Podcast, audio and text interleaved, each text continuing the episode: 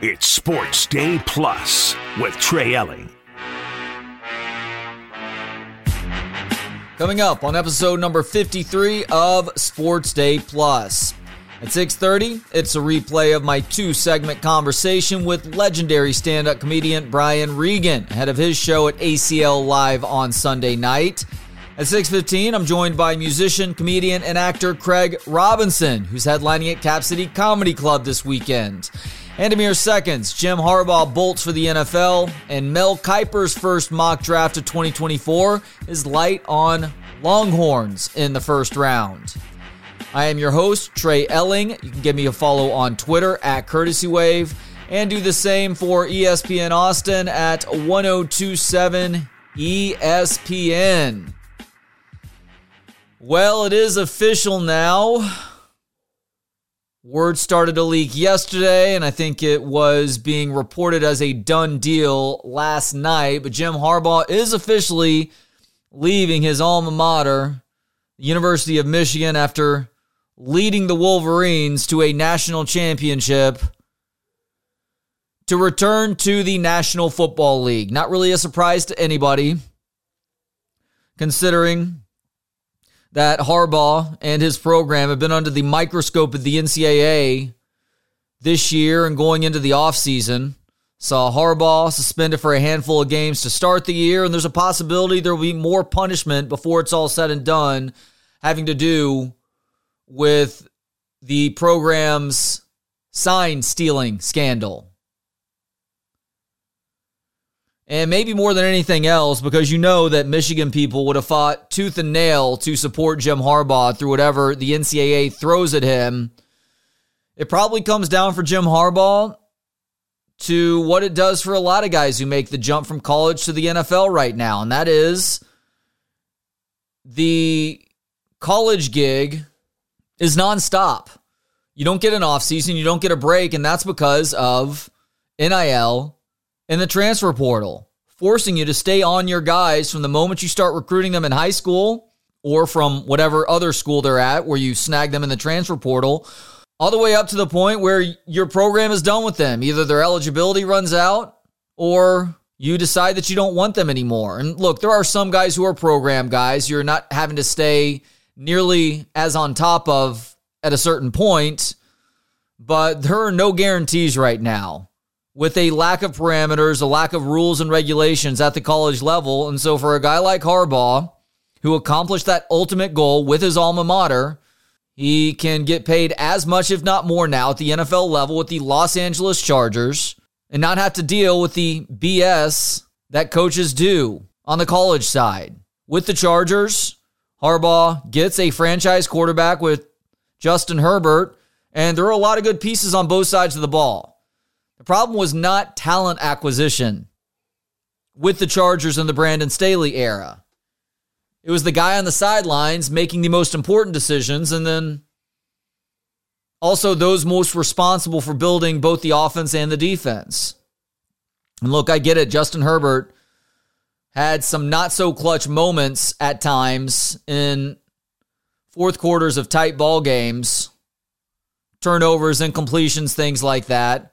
But I'm pinning a lot of that on Brandon Staley right now. And if there's a guy who can get things that have some good pieces going for them, but haven't tied it all together just yet, who can turn that into more of a winning formula, it is Jim Harbaugh. So, congratulations, Chargers fans. The few of you who may still exist, probably a lot of folks in San Diego still root for them begrudgingly, even though they now play, what, a couple of hours north of that town. Actually, have a friend who lives in Liberty Hill who's a big Chargers fan. Things don't seem so destitute now. You've gone from rags with Brandon Staley to riches with Jim Harbaugh. He's been successful at every stop, and there's no reason to think that he won't be in San Diego in very short order.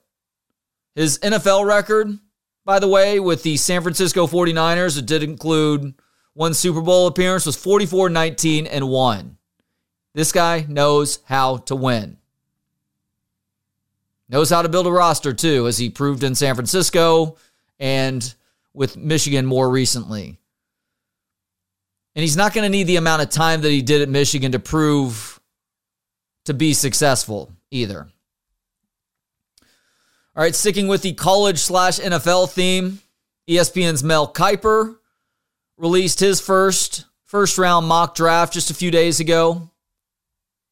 The expected cast of characters at the top in this draft. I know there's conversations with the Chicago Bears right now, what they do with Justin Fields. They take Caleb Williams, they keep both quarterbacks, or they trade away from that number one pick if they feel good about Justin Fields' development. But Mel Kiper does have them taking Caleb Williams, the QB out of USC right now at one. The Commanders at two go with Jayden Daniels from LSU, and the New England Patriots get Drake Maye as their signal caller from North Carolina at three. Just to give you the other two names from the top five, the Cardinals select Marvin Harrison Jr., giving Kyler Murray another weapon on that offense. And the LA Chargers, speaking of, Jim Harbaugh. You know how he values tight ends. This pick makes sense for a lot of reasons. Could also see them going offensive or defensive line too, but this mock at least has the Chargers selecting Brock Bowers, the extremely talented tight end out of Georgia at five. As far as Longhorns are concerned, it does seem like there is a possibility of any one or a handful of four or five guys who could end up going in the first round the defensive linemen, Sweat and Murphy. Ja'Tavion Sanders, speaking of talented tight ends, also a possibility, although I feel like that one's becoming less and less by the day. And then also a couple of wide receivers, too, and Xavier Worthy and A.D. Mitchell. And in his first go of it in the calendar year 2024, Mel Kiper only has one Longhorn among his first 32 picks. That would be A.D. Mitchell.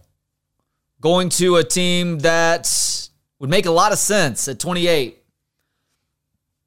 With the Buffalo Bills needing to add playmaking pieces around Josh Allen on that offense.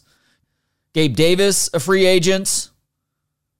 Stefon Diggs, still under contract, and he is a big hit on the salary cap, too, if they decide to move on from him. But this guy has spent a couple years now disgruntled in Buffalo with his teammates and coaches and front office personnel having to defend the guy at seemingly every turn. It feels like he is starting to tip into the more diva than talent side of the diva wide receiver matrix. But maybe they do keep him around. But even still, they probably need to find one more playmaker for Josh Allen on offense. We know that running backs, although they did take a use a second or third rounder on James Cook a few years ago. Um, you can get really talented wide receivers throughout the first round of this draft, and AD Mitchell certainly qualifies as that. I think he makes a lot of sense to Buffalo at 28. And I think either he or Xavier Worthy would prove to be a great pickup for the Bills if they go in either direction. By the way, Mel Kiper said he was considering one of two positions for Buffalo. The other defensive tackle, if he had gone defensive tackle for the Bills there, says he would have had them selecting T'Vondre Sweat. So the Bills, at least according to Mel Kiper, thinking with a couple of Longhorns at that 28 spot. He has the Dallas Cowboys addressing the offensive line with offensive tackle Jordan Morgan out of Arizona. Look, you got a full slate of games, I believe, out of Tyron Smith this year. Cowboys offensive line played pretty darn well, especially as pass blockers. But do you expect Tyron Smith to have another healthy season going forward? And a lot of the rest of that offensive line continues to age as well. Tyler Smith, an exception. Biadasz also an exception too. But if you can go find another bookend tackle, you do it. And the Texans, even though they traded away their original first rounder last year to move up to get Will Anderson. They do have the Browns first rounder this year. That Watson trade paying dividends. They address defensive tackle with their first rounder, according to Mel Kiper. All right, coming up, it is a conversation with musician, comedian, and actor Craig Robinson. He's headlining at Cap City Comedy Club this weekend. It's Sports Day Plus with Trey Elling. It's Sports Day Plus with Trey Elling. Craig Robinson is a longtime musician, comedian, and actor who is wielding those musical and stand up skills here at Cap City Comedy Club this weekend. Two shows Friday, two shows Saturday, two shows on Sunday. Go to capcitycomedy.com to snag the tickets that remain. Craig, thank you so much for the time. How you doing today? I'm good. How you doing? I'm great, thank you. Welcome back to Austin. I know this is not your first time performing stand up in this great city. You've been at the New Cap City Comedy Club before, if I'm not mistaken. Uh, what do you love performing stand up? Uh, what do you love about performing stand up in Austin? The crowd lifts you up. You know what? I, I uh, one of my favorite stand up stories is I was here for the Fun Fun Fun Fest, which y'all used to have. I brought my band here. We did Fun Fun Fun Fest. I was running on fumes. I ended up doing a show that night at another spot. I don't remember. It was indoor, outdoor. It was dope. And I just remember being so tired, but the crowd lifted me up. Like it was like, we got you.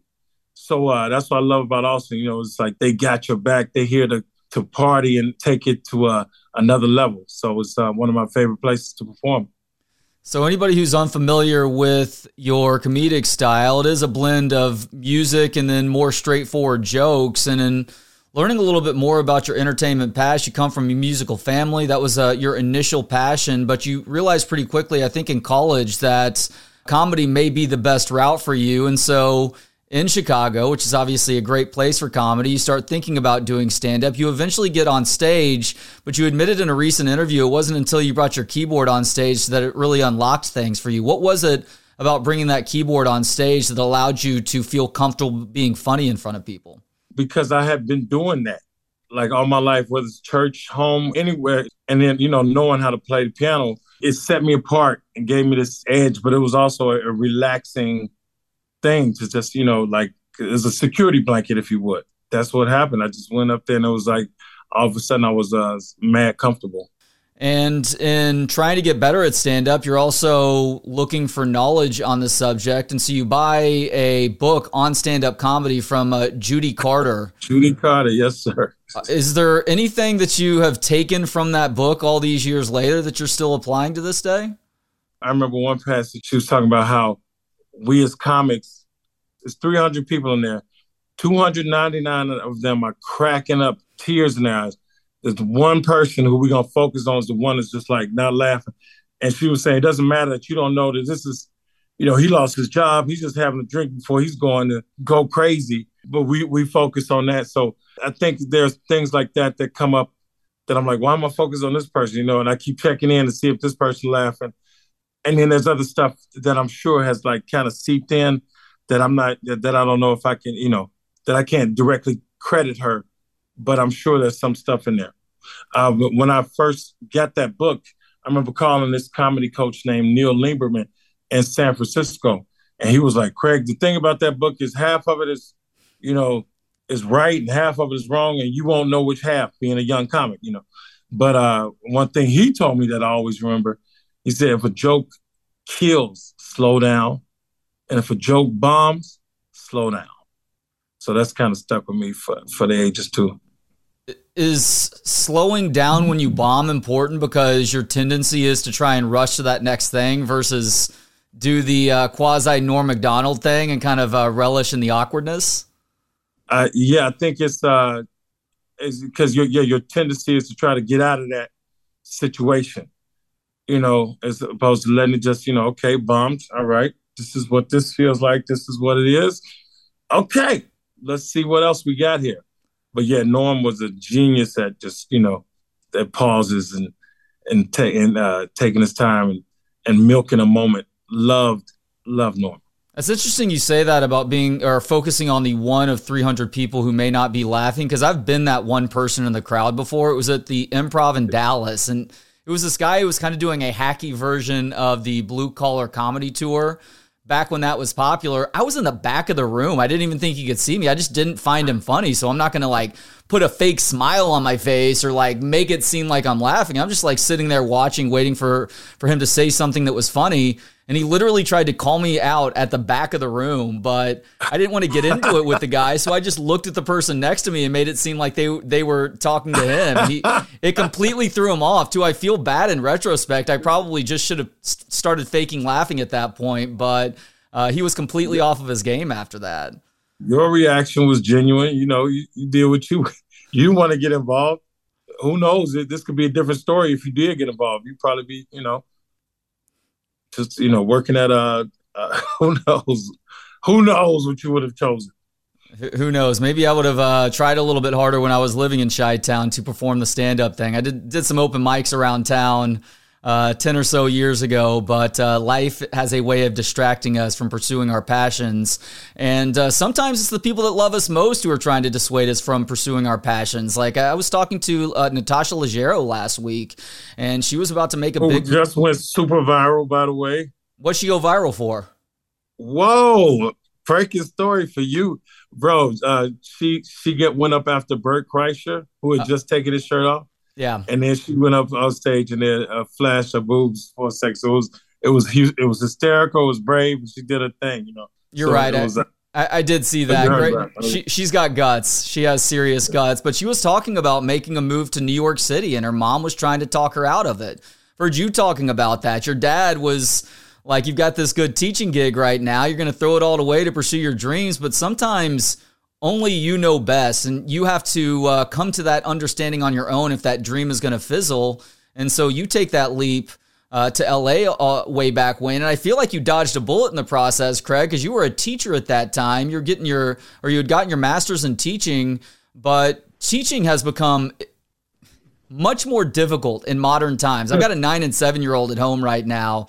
So I see it in person in the classroom sometimes. We've got teachers dropping left and right because uh, COVID cru- screwed things up so badly. So congratulations on uh, pursuing your dream, keeping you from uh, having to deal with a, a bunch of broken kids in 2024. yeah, that was uh, you know, I I I, I had some incredible kids that uh, you know, some of them reach out to me to this day actually. Um, but um, I was there, you know, I was the the fun like doing music and stuff, and so it was it was that stressful part of trying to you know discipline these kids and and they trying you every every day and yada yada. So yeah, it, was- it was a it was a trip, but uh, but yeah, I'm, I am glad I got out of there. So I heard you with the Smartless guys, I believe. This was almost a, throwaway line from you, but you had mentioned maybe at some point wanting to do Stir Crazy on Broadway. How serious they were brought- you about that?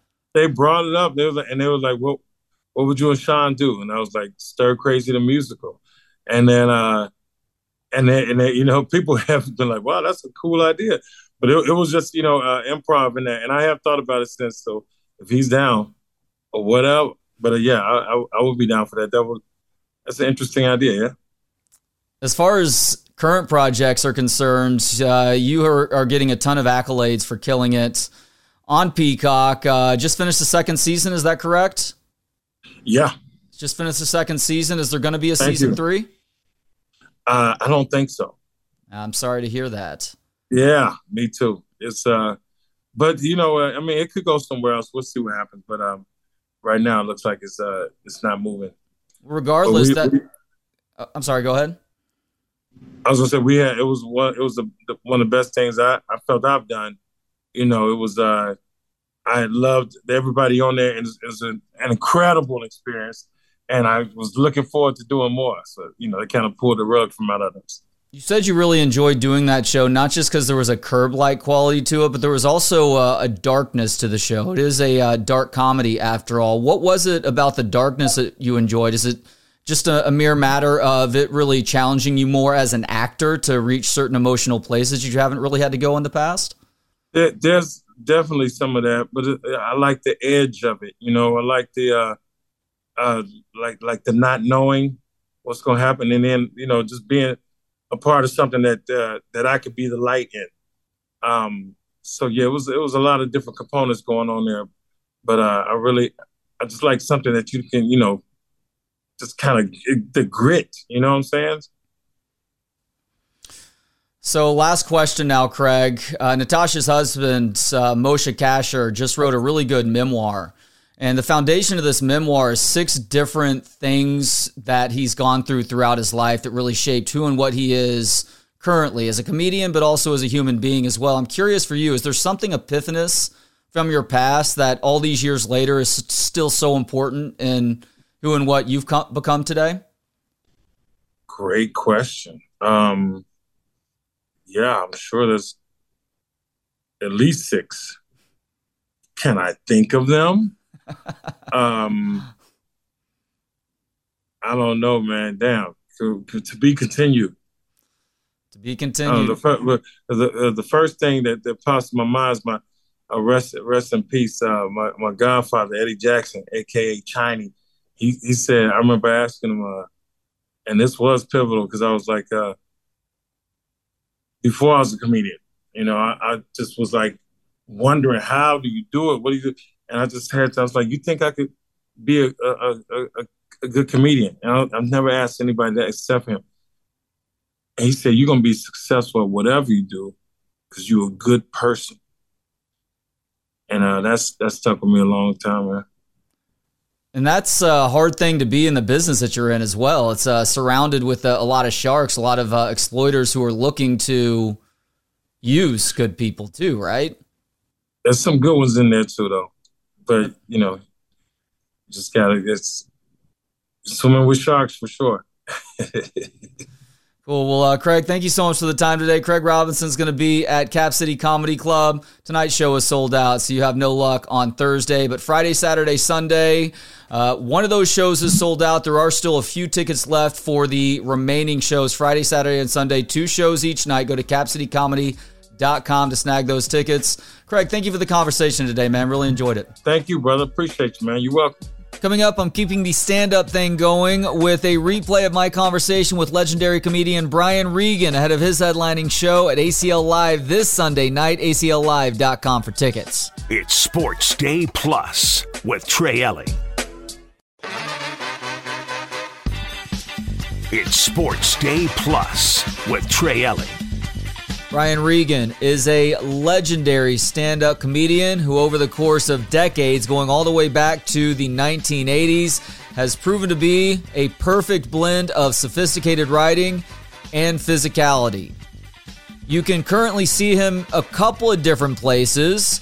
One as a co star in the TV series Loudermilk, starring Ron Livingston.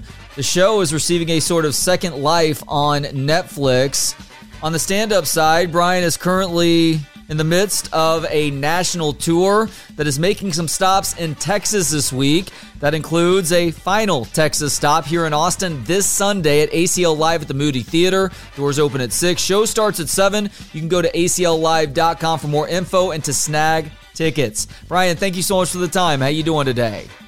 I'm doing great. How are you? I am good, and I have to tell you that I am pretty impressed with what you are putting yourself through right now. You are doing six Texas cities in six days, starting in El Paso. You're in Lubbock right now as we speak on Wednesday just before noon. You're heading to Irving, Houston, and then Austin here on Sunday night at ACL Live at the Moody Theater. My goodness, man, you are getting a great taste of what this state has to offer culture wise. Yes, and the uh, I'm getting I'm doing Southwest Texas, Northeast Texas. I'm doing the whole Texas thing, and uh, the El Paso show last night was uh, was fun, and uh, I'm looking forward to the rest of the week. So you're in Lubbock right now. Is anything standing out to you about Lubbock, Texas? I know you're on a tour bus right now, but have you uh, ducked your head out to see what Lubbock has to offer the people? I wish I was adventurous enough to uh, say, well, yeah, I got up at five in the morning. I, I did my usual, uh, you know, one hour run, and then I went and checked out all the sites of Lubbock. I have nothing to offer. I, I can only tell you what I can see out the window here, and I see like a big propane tank and a dumpster. I'm not suggesting that Lubbock doesn't have more to offer. I'm just saying that that's all I can see from my perspective. I went to school at Texas Tech for a year and a half. Lubbock doesn't have much more to offer than that. Just be glad that the wind is not blowing from east to west, because at that point you start to smell the slaughterhouses on the outskirts of town. well, uh, I'll consider myself fortunate for the for the moment.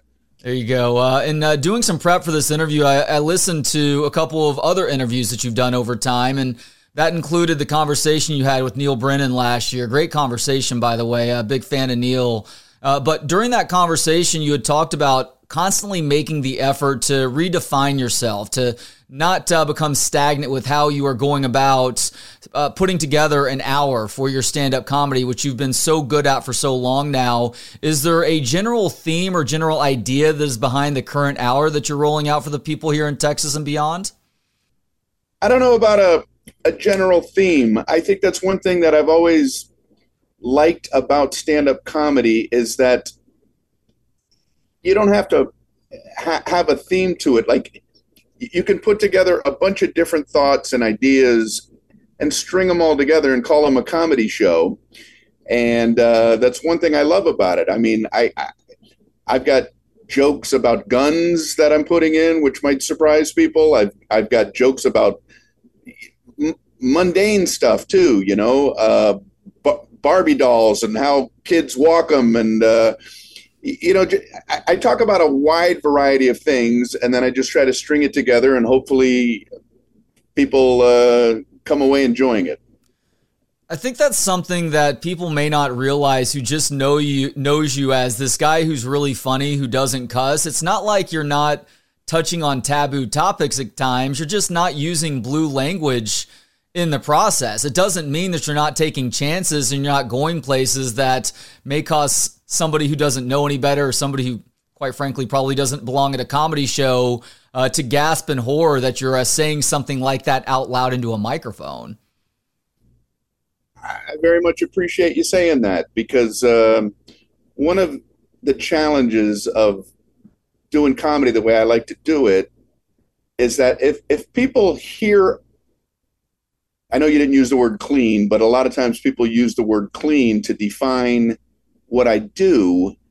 And if somebody just hears that word but doesn't know or watch what I do, they can have the wrong connotation of of of, of what it is that I'm doing. It.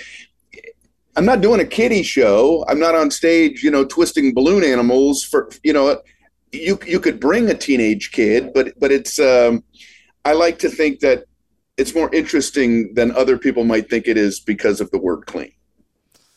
Yeah, I agree with that. Like I've got a 9 and 7 year old at home right now and I'm considering because they know how big of a fan of stand up I am and how, how big of a nerd I am just to get to talk to uh to uh, all different types of comedians. It's like what would be the right time and the right type of comedian to try and introduce them to the art form. They're still uh, clearly way too young for just about any comic maybe Gallagher. Gallagher might work some of his stuff from the 1980s or early 90s. But in terms of like the type of stand up comedy that I enjoy, uh, got to be at least teenagers. But even then, like the the stuff that I'm I'm watching and listening to and laughing at, uh, there's a certain uh, worldly awareness that comes into play, and also an experience in this world that makes a lot of uh, what you and plenty of others talk about. Uh, something that's worth laughing at for the audience. Yeah, I agree. I um, I'm I, I like the fact that people out there can feel like they can bring their kids. Um, I'm not going to say anything that you're going to have to cover your kids' ears. You know, like I, am not going to go, oh my gosh, I shouldn't have brought, you know, our, our nine year old to the show.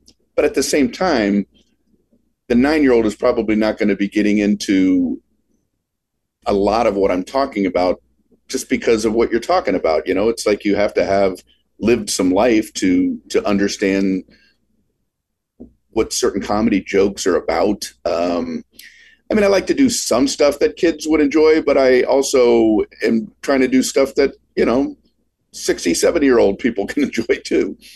Yeah, it's got a uh, wide array of appeal, I would say. And in, one of my uh, favorite moments. I'm sorry. I'm, I'm I, I did a show one time, and a family came backstage after the show, uh, at, including their grandmother. She was like in her 80s, maybe, and they had like grandkids. There was the whole gamut, and uh, they were all being very nice. We were taking pictures, and the grandmother said to me, "So, how long have you been in vaudeville?" I'm like, wow, vaudeville. I I guess since 1910. I, I don't know how to answer that question, but uh, and her her, her her her kids were going, Grandma, it's not vaudeville. He's not doing vaudeville. Well, I guess that uh, that means that you're you're not going to be able to tell her about uh, doing stand up in whorehouses back in the late 1800s then either. Huh? You're right, right. She had the wrong she had the wrong uh, notion. So uh, one other thing that you talked about with Neal Brennan that I'm in complete agreement with you on is uh, having a sort of line anxiety. And you talk about the need for lines to be clearly marked and fair. I just have a general abhorrence to lines, Brian, because I just I don't know how much is actually worth standing in a long line for. Like people love standing in lines here in Austin for really good barbecue. Well, I, look, I get that. I've been, I've eaten at a lot of those places. The barbecue is really good, but there's places here in town where the barbecue is just as good that doesn't require you to wait in a line. Now, you take it as far as saying that there's like a basic courtesy or a lack of etiquette that comes into play with people when it comes to lines or somebody just walking up on, let's say, a counter at an airline or something where there's a line of people and it's like, hey, I just need help with this really quickly. It's like, actually, all of us just need help uh, pretty quickly. What do you think it'll take? For society to return to a sort of etiquette and courtesy that seems to have just completely vanished over the last 15 to 20 years? I, I, I don't know. I, I, I would hope that, you know, uh, that human behavior can have a pendulum aspect to it. You know, like maybe it can get so uh, unfair and out of control that people as a whole start going, hey, why don't we be nicer and kinder again? Um, I remember years ago, Carol Burnett and gosh darn it, I'm, gonna, I'm blanking on the other actor's name. They went on a uh, talk show circuit trying to get people to be nicer. it was a short-lived thing. Um, who's the guy in Midnight Run? The uh, not Robert De Niro, but the uh, oh uh, uh, Charles Grodin. Charles Grodin. Yeah, it was Charles Grodin and Carol Burnett did a talk show circuit. Like they would go on the Tonight Show and different shows, and their whole message was that people are getting out of line and they should start to be nicer and kinder to each other. And I remember thinking, this is a an interesting like uh, tour that they're on. You know, like they weren't plugging anything, they weren't plugging a movie, they weren't doing anything other than trying to get people to be nice. And I remember thinking, this is pretty cool that they're trying to take this on. I don't know how successful they were, um, but the effort was was to be commended. And I personally think that etiquette needs a resurgence.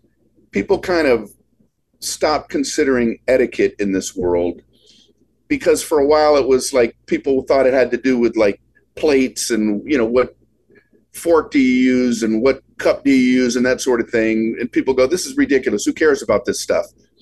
Well it's not so much that. It, it's how we are with each other that's important. And i think especially with technology and phones and all of this stuff i really think that there's a place for people to be a lot more interested and concerned about etiquette and how we are are with each other and how we care about each other and and and how we love each other and um, you know I, I I just I I'm hoping that the pendulum gets if it gets so bad that people will want to improve how they are.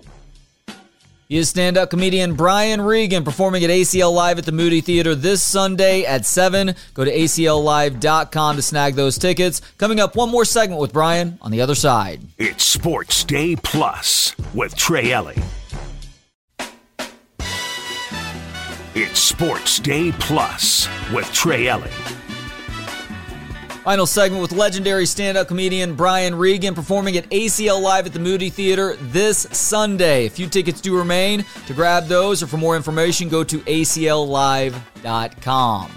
Brian, in watching your second appearance on Comedians in Cars Getting Coffee with Jerry Seinfeld, at the end of that episode, you said something that I think is so profound. You were talking about uh, getting butterflies in your stomach and how butterflies are important. It shows that you are feeling something, it shows that you care. I think you called butterflies memory makers. I thought that was so poetic how you put that. I, am curious though, outside of stand up comedy, I guess assuming that you do still get uh, butterflies and you perform stand up comedy, what else gives you butterflies right now in your life, Brian? Uh, wow. Um, I I, I have some other projects that uh, I'm working on that are not stand-up comedy oriented. You know, like new things for me. Um, I'm in a TV series called Loudermilk, which is getting new life. It just got moved to Netflix, and it's one of the top-rated TV shows on Netflix. Uh, Peter Farrelly is a co-creator. it the show gave me an opportunity to for myself to see if I could act, and um, I'm getting some good comments about it, and so it's like a whole new thing career wise for me to as much as I love stand up. I mean, I love doing stand up comedy, but to be able to act is a big thing for me. So that would that gives me butterflies. It gives me butterflies before I'm shooting a scene, wondering if I'm going to be able to pull it off. Um, and I have a wonderful woman in my life, and she gives me butterflies. That's important. I can't speak to uh, to the woman in your life, but I've uh, I'm about four or five episodes into Loudermilk. Livingston is great in that show. Obviously, you do a, a bang up job too, though. Congratulations on that. Thank you very much. They they gave my, my character is Muggsy, mm-hmm. and in season one they really only had one little storyline. I don't say little. They had like one storyline about Muggsy, maybe two. Season two they gave me a lot more, and then season three they really laid a lot of stuff on me, a lot of heavy emotional stuff. Uh, in fact, when I read it, when I read it, I was like, I don't know who they think I am. Why do they think I can pull this off? And it was one of those things where I better because I'm a, I'm a piece of a pie in this bigger show I can't fail. I, I have to do a I have to do as a, a, a good enough job to pull this off. And uh, I'd like to say I think I did, but um, but it was a whole new experience for me. So being able to act, funny story. They shot each season is ten episodes, mm-hmm. so they they shot it like a movie though. E- each season we shot all 10 episodes like kind of at the same time. Hmm. So you don't necessarily shoot everything in the same in the correct order, you know, they you might shoot a scene from season from episode 4 and then that afternoon you're shooting a scene from episode 1. So you have to keep everything in in your mind of what your character knows or doesn't know at that time. And I and, and you get the script ahead of time which they call the Bible. The Bible just means the entire script. I didn't know this term and I asked Peter Farrelly one time, I said, Hey, in this scene, he's the director and co creator. I said, In this scene coming up, do I already know such and such happened? And he said, Well, have you read the Bible? I was like, Wow. Um, not in a while. Uh, which, which part of the Bible should I like reread to know how to handle this next scene? and he meant, of course, the Loudermilk Bible. So, what allowed you to ultimately unlock some uh, some emotional places or some vulnerability that you were at least uh, at the start a little bit concerned about in season three?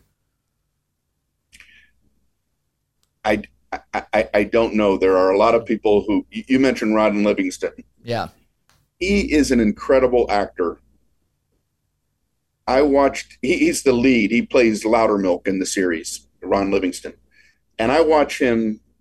I watched him every take, every take, even takes that weren't used, even when camera's not on him.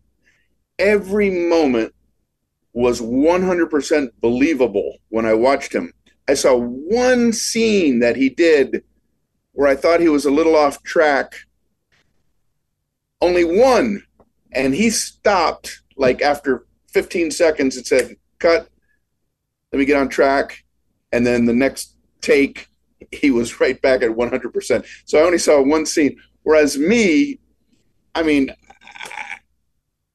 there they they say that there are certain actors who don't take notes. You know, they don't want notes because they feel they're gifted enough where they will decide for themselves. They don't want a director coming up to them. I need notes.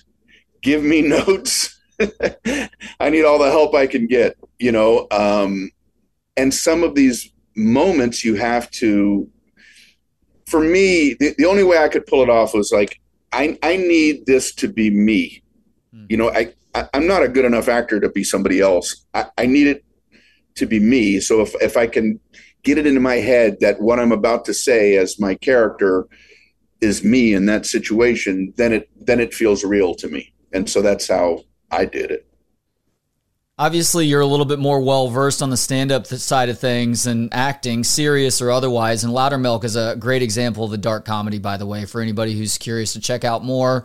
Uh, you can find it on Netflix. It's uh, one of the top shows as it currently stands, and Brian's role only increases over the course of the three seasons. Do you seek out notes when you're building a new hour, or are you to a point with your stand up career where you have a pretty good sense of what's going to work and what's not?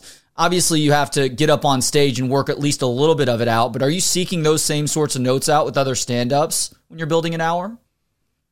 Uh, that's a a good question. Uh, stand-up wise i like it to come from my mind. I like it to come from my mind and my point of view. Um, that doesn't so i the vast majority of it is coming from somewhere in there. That doesn't mean that if i do a bit somewhere that I'm working with a comedian, they might have a tagline or something, or they, they might say, well, how about if you say this, or how about if you say that? Yeah. Uh, and if it fits and it feels like it's consistent with how I think, I'm certainly open to that. And so, yeah, I've gotten lines or little moments, little beats here and there that other comedians have suggested to me that I will incorporate if I feel it's if it is fitting with how I think anyway. If it's a laugh that would work, but it's not how I think, I, I wouldn't want to do it. Hmm. All right, last question now, Brian. I'm currently reading uh, Moshe Kasher's new memoir, and it's a really great read, entertaining, insightful, and it's based on the premise that there are these six different aspects of the life that he's lived that have really shaped who and what he is as a comedian and as a person as well. Is there any one pivotal moment that comes to mind for you from your life that has been instrumental in who and what you are today? Ooh, uh, there've been a lot of moments in my uh, in my life. One of the biggest ones for me, career wise, stand up comedy wise, was when I first started auditioning. I had no idea if if I could do it. You know, like I auditioned one time and Nobody said anything. Like it was a there was a comedy club in Fort Lauderdale, the Comic Strip, and they had an open mic night on Monday nights. I went and auditioned one time, nothing happened. I auditioned another time, nothing happened. After five auditions, this guy, Joe Mullen, he ran the club. I didn't know who he was. Came up to me and he's like this short Irish, like no nonsense guy. And he goes, Hey, can I talk to you in the kitchen? And I'm like, uh, sure. I knew enough that he must have something to do with the club, and I felt like this is positive. And he brought me into the kitchen. He goes, "Hey, I've been watching you over the last few weeks, and uh, I think you got something. And uh, as far as I'm concerned, you just passed your audition." Which was like, I get him. I get emotional thinking about it because it was life changing for me, you know. Um, here's a guy who ran a comedy club who was giving me the green light to continue in this path that I didn't know whether I was good enough to do it or not. And so I passed the audition that night. He said I could go on every night from then on after the headliners. Was, that's a whole other story. They, they would throw locals on after the show was over in front of the audience as they were leaving.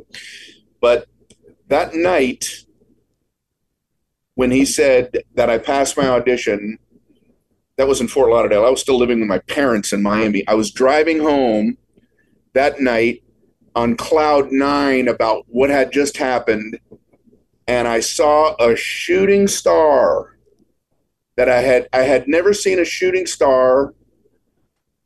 A shooting star just went right across my windshield, and I went, if this isn't the most magical moment, you know, so um, so that moment will always live with me. Dude, thank you for sharing. That was uh, that was touching, and uh, to say that you're you're good enough all these years later is obviously the uh, understatement of the the decade or maybe the century. He is Brian Regan. You know who he is. He's going to be here in Austin this Sunday, ACL Live at the Moody Theater. There's still a few tickets remaining. Go to the acllive.com now to snag those because they will be completely gone by the time we get to Sunday morning or Sunday afternoon. Brian, real pleasure, man. Thank you so much for the time today, and uh, best of luck with the trip through Texas. Thank you so much. I really appreciate uh, you, and thanks for chatting with me. All right, another show is in the books. Thank you so much for tuning in tonight. We'll be back tomorrow at 6. In the meantime, have yourselves a great rest of the night and hook 'em. It's Sports Day Plus with Trey Elling.